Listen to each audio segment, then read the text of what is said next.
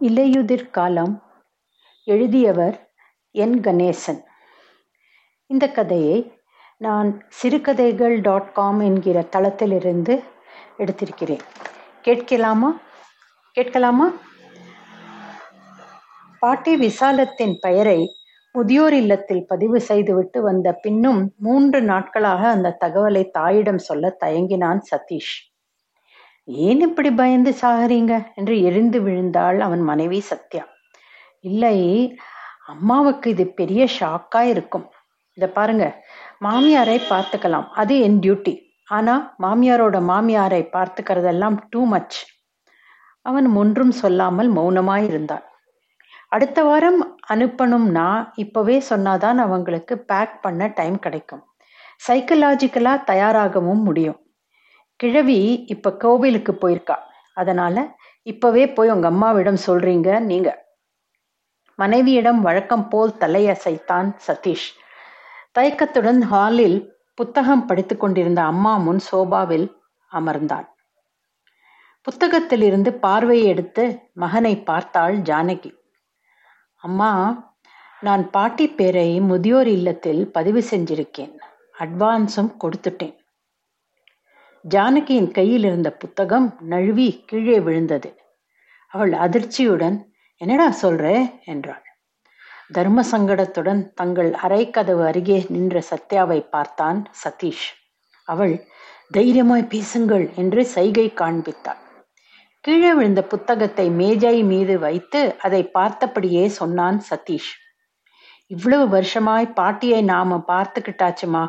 இனிமேயும் பார்த்துக்கிறது கஷ்டம்மா. பாட்டி நல்லா தானே இருக்காங்க? அவங்கள பார்த்துக்கிறதுல கஷ்டம் என்னடா இருக்கு?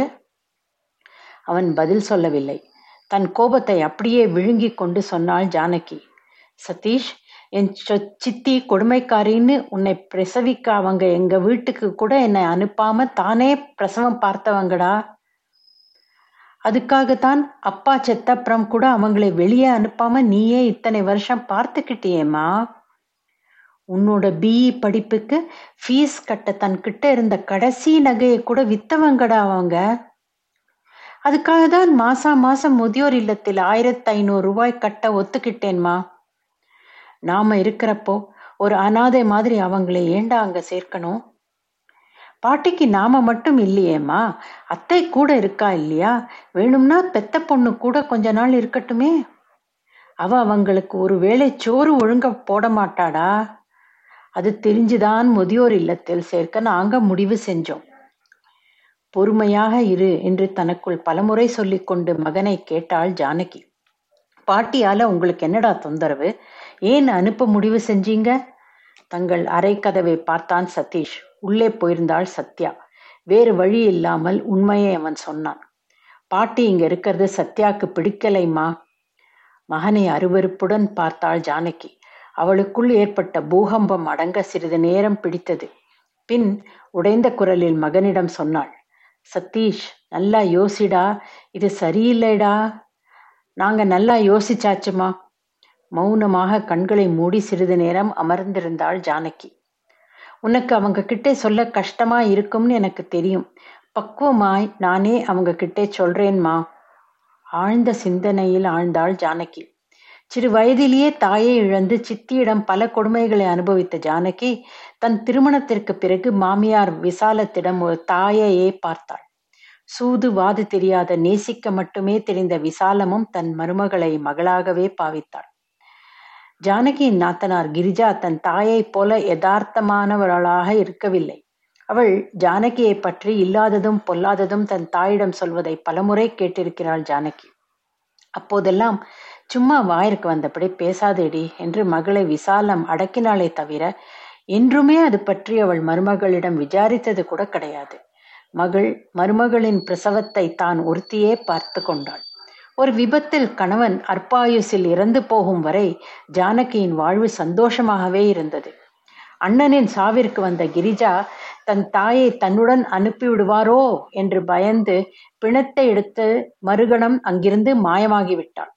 பெரிய சேமிப்போ சொத்தோ இல்லாத அவர்கள் குடும்பத்திற்கு உதவ உறவினர்கள் யாரும் இருக்கவில்லை. நிராதரவாக நின்ற ஜானகிக்கு அவள் மன உறுதியும் அவளது ருசியான சமையலும் கை கொடுத்தன. அவள் ஒரு கல்லூரிக்கு அருகே மெஸ் ஒன்றை ஆரம்பித்தாள். மாமியாரும் மருமகளும் ஓடாய் உழைத்தனர். சில வருடங்களுக்கு பிறகு விசாலத்தின் முதுமை அவளை உழைக்க ஒத்துழைக்கவில்லை. மாமையாரை உட்கார வைத்து ஜானகி ஒருத்தியே மெஸ்ஸை நடத்தினாள். உனக்கு நானும் பாரமாயிருக்கேன் ஜானகி என்று புலம்பினாள் விசாலம். சும்மா பாரம் கீரம்னு பெரிய வார்த்தையெல்லாம் சொல்லாதீங்க அத்தை. என்னை பிறந்து விட்டு கூட அனுப்பாம நீங்களே பிரசவம் பார்த்தீங்க. அப்போ நீங்க என்ன என்ன பாரம்னு பார்த்தீங்களா? ஒரு பிரசவத்தை பார்த்ததை பத்தி நீ இன்னும் பேசுற. என் பொண்ணுக்கு மூணு பிரசவம் பார்த்தேன். பெத்து வளர்த்த தாயை இப்ப எட்டி கூட பார்க்க மாட்டேங்கிறா. விசாலம் என்ன சொன்னாலும் ஜானகிக்கு மாமியார் ஒரு பாரமாய் தோன்றவில்லை. விசாலம் வெற்றிலை பாக்கு சாப்பிட்டு கொண்டும் பக்கத்து வீட்டு லட்சுமி பாட்டியிடம் பழங்கதைகளை பேசிக்கொண்டும் உட்கார்ந்திருக்க சிரமம் சிறிதும் தோன்றாமல் கடுமையாய் உழைத்து குடும்பத்தை நடத்தினாள் ஜானகி. சதீஷ் கல்லூரிக்கு போகும் வரை அந்த மெஸ் வருமானம் அவர்களுக்கு போதுமானதாகவே இருந்தது.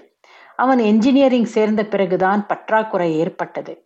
மாமியாரும் மருமகளும் தங்கள் நகைகளை எல்லாம் விற்று சதீஷை படிக்க வைத்தனர். அவன் பிஇ முடித்து அவனுக்கு ஒரு நல்ல வேலை கிடைத்த போது மெஸ்ஸை அவர்கள் மூடினர். பல ஆசிரியர்களும் மாணவர்களும் உண்மையாகவே வருத்தப்பட்டனர். அவ்வளவு ருசியான சமையல் வேறு எங்கும் அவர்களுக்கு கிடைக்கவில்லை என்று பின்பு ஜானகியை சந்திக்கும் போதெல்லாம் கூறினர். சதீஷிற்கு திருமணமாகும் வரை அவர்கள் குடும்பம் சுமூகமாகவே இருந்தது. அவன் மனைவி சத்யா ஒரு வங்கியில் வேலை பார்த்தாள். அவளுக்கு ஆரம்பத்தில் இருந்தே உரத்த குரலில் டி போட்டு பேசும் விசாலத்தை பிடிக்கவில்லை. வீட்டுக்கு வந்த அவளது சிநேகிதிகளின் எதிரிலும் அதை போல பேசியது அவளுக்கு பெருத்த அவமானமாக இருந்தது. ஒரு வேலையும் செய்யாமல் ஒரு பைசாவிற்கும் பிரயோஜனம் இல்லாமல் தண்டமாக இருக்கும் விசாலத்தை சுத்த நியூசன்ஸ் என்று அவள் கணவனிடம் சொல்லாத நாள் இல்லை.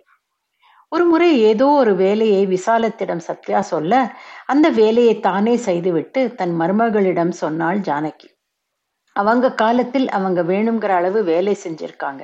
இனிமே உனக்கு ஏதாவது செய்யணும்னா நீ என்கிட்ட சொல்லு. நான் செய்யறேன். இந்த வயசான காலத்தில் அவங்க கிட்ட நாம வேலை வாங்கக்கூடாது.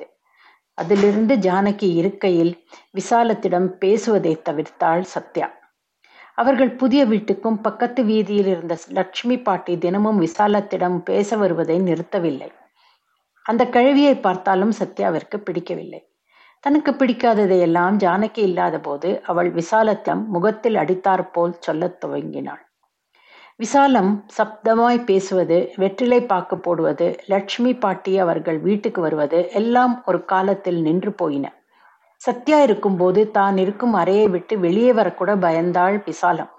ஆனாலும் சத்யாவின் வெறுப்பு ஏனோ குறையவில்லை. விசாலம் வாய்விட்டு ஒன்றும் சொல்லாவிட்டாலும் ஜானகிக்கு எல்லாம் தெரிந்துதான் இருந்தன. ஏதோ ஒரு கைதியைப் போல அடங்கி ஒடுங்கி பயந்து வாழும் தன் அத்தையை பார்க்க அவளுக்கு வேதனையாக இருந்தது. இன்று சதீஷ் திடீரென்று முதியோர் இல்ல குண்டை போடுகிறான். பிடிக்கவில்லை என்று வெற்று காரணம் சொல்லி நெருங்கிய சொந்த பந்தங்களை இவர்களால் எப்படி உதறி தள்ள முடிகிறது என்பதுதான் அவளுக்கு விளங்கவில்லை. கோவிலில் இருந்து விசாலம் வந்ததும் பாட்டியை சோஃபாவில் உட்கார வைத்து மெல்லிய குரலில் சிறிது நேரம் பேசினான் சதீஷ். அவள் அறைக்கு வந்தபோது பத்து வயது கூடியது போல் தளர்ந்திருந்தாள். அந்த முகத்தில் தெரிந்த அதிர்ச்சியை தாங்கும் சக்தி ஜானகிக்கு இருக்கவில்லை. நிறைய நேரம் பேசாமல் கட்டில் பிரமை பிடித்தது போல் உட்கார்ந்திருந்தாள் விசாலம்.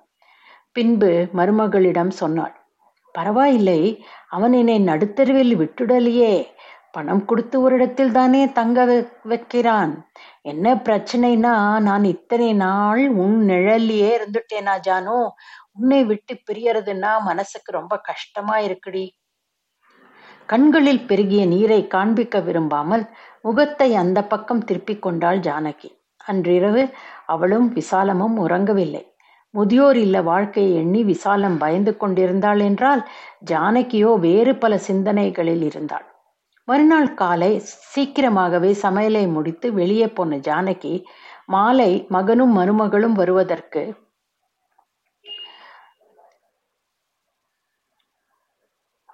சற்று முன் தான் வந்தாள். ஏண்டி ஜானு இவ்வளவு நேரம் எங்கே போயிட்டே? நான் என்னென்னவோ நினைச்சு பயந்து போயிட்டேன் என்று விசாலத்தை பார்த்து அவள் புன்னகை செய்தாளே ஒழிய பதில் ஏதும் சொல்லவில்லை. அன்று இரவு கீழே உட்கார்ந்து தங்கள் இருவருடைய துணிமணிகளையும் சூட்கேஸில் அடுக்கிய ஜானகியை கட்டிலில் உட்கார்ந்திருந்த விசாலம் திகைப்புடன் பார்த்தாள். என் துணிமணியை எடுத்து வைக்கிறது சரிதான். உன்னோடதை ஏண்டி ஜானு எடுத்து வைக்கிற? உங்களை விட்டுட்டு நான் எப்படி அத்தை தனியா இருப்பேன்? சாப்பிட்டா எனக்கு தொண்டையில் சோறு இறங்குமா? அதனால நம்ம ரெண்டு பேரும் சேர்ந்துதான் இங்கிருந்து போறோம். என்னடி சொல்றே ஜானு? நீயும் என் கூட முதியோர் இல்லத்துக்கு வரியா? இல்லை அத்தை. நான் முதியோர் இல்லத்துக்கு போக போறதில்லை. நான் பழையபடி மெஸ் ஆரம்பிக்க போறேன். நாம ரெண்டு பேரும் நம்ம அந்த பழைய வீட்டுக்கே போக போகிறோம். விசாலம் அதிர்ச்சியில் இருந்து மீள சிறிது நேரம் தேவைப்பட்டது. பின் அவள் கண்கள் கலங்க சொன்னாள். ஜானு என் ராசாத்தி வேண்டாண்டி. எனக்காக நீ இந்த பைத்தியக்காரத்தனம் செஞ்சிடாதே. நான் உன்னை விட்டு விட்டு போய் ரொம்ப நாள் இருக்க மாட்டேன்டி. சீக்கிரமே செத்துடுவேன். என்னோட இந்த கொஞ்ச நாள் கஷ்டத்துக்காக நீ இந்த முடிவு எடுத்துடாதேடி. நீ இது நாள் வரைக்கும் எனக்கு செஞ்சதுக்கே நான் ஏழு ஜென்மத்துக்கு உன் கால் செருப்பா இருந்தா கூட உன் கடன் தீர்க்க முடியாதுடியுமா மாமியாரின் காலடியில் வந்து உட்கார்ந்த ஜானகி பாசத்துடன் அவளை பார்த்தாள். உங்களுக்காக நான் இந்த முடிவெடுத்தேன்னு யார் சொன்னது அத்தை? எனக்கு இப்போ உழைக்க தெம்பிருக்கு. அதனால தான் என்னை கூட வச்சிருக்காங்க. ஒரு நாள் நானும் உங்க மாதிரி ஓய்ஞ்சிடுவேன். அப்போ எனக்கும் முதியோர் இல்லம் தான் போக வேண்டியிருக்கும். அது புரிஞ்சு இப்ப நான் முழிச்சுக்கிட்டேன். அதான் இந்த முடிவு. நல்ல வேளையா? அந்த மெஸ் வீடு இப்ப காலியாகத்தான் இருக்கு. நான் மெஸ் ஆரம்பிக்க போறேன்னு அங்கே சொன்னதும் சந்தோஷமா அந்த காலேஜ் வாத்தியாருங்க பசங்க எல்லாம் சேர்ந்து பேசி அட்வான்ஸ் கூட கலெக்ட் பண்ணி என்கிட்ட கொடுத்துட்டாங்க. அத்தை நமக்கு பெரிய செலவில்லை. உடுக்க துணி இருக்க கூரை வயத்துக்கு சோறு இதை தவிர வேற என்ன வேணும் சொல்லுங்க? மீதமாகிற காசை நான் சேர்த்து வைக்கப் போகிறேன். என் கடைசி காலத்தில் நான் முதியோர் இல்லம் போக வேண்டி வந்தா கூட என் சொந்த காலிலே போய் இருக்க ஆசைப்படுறேன்.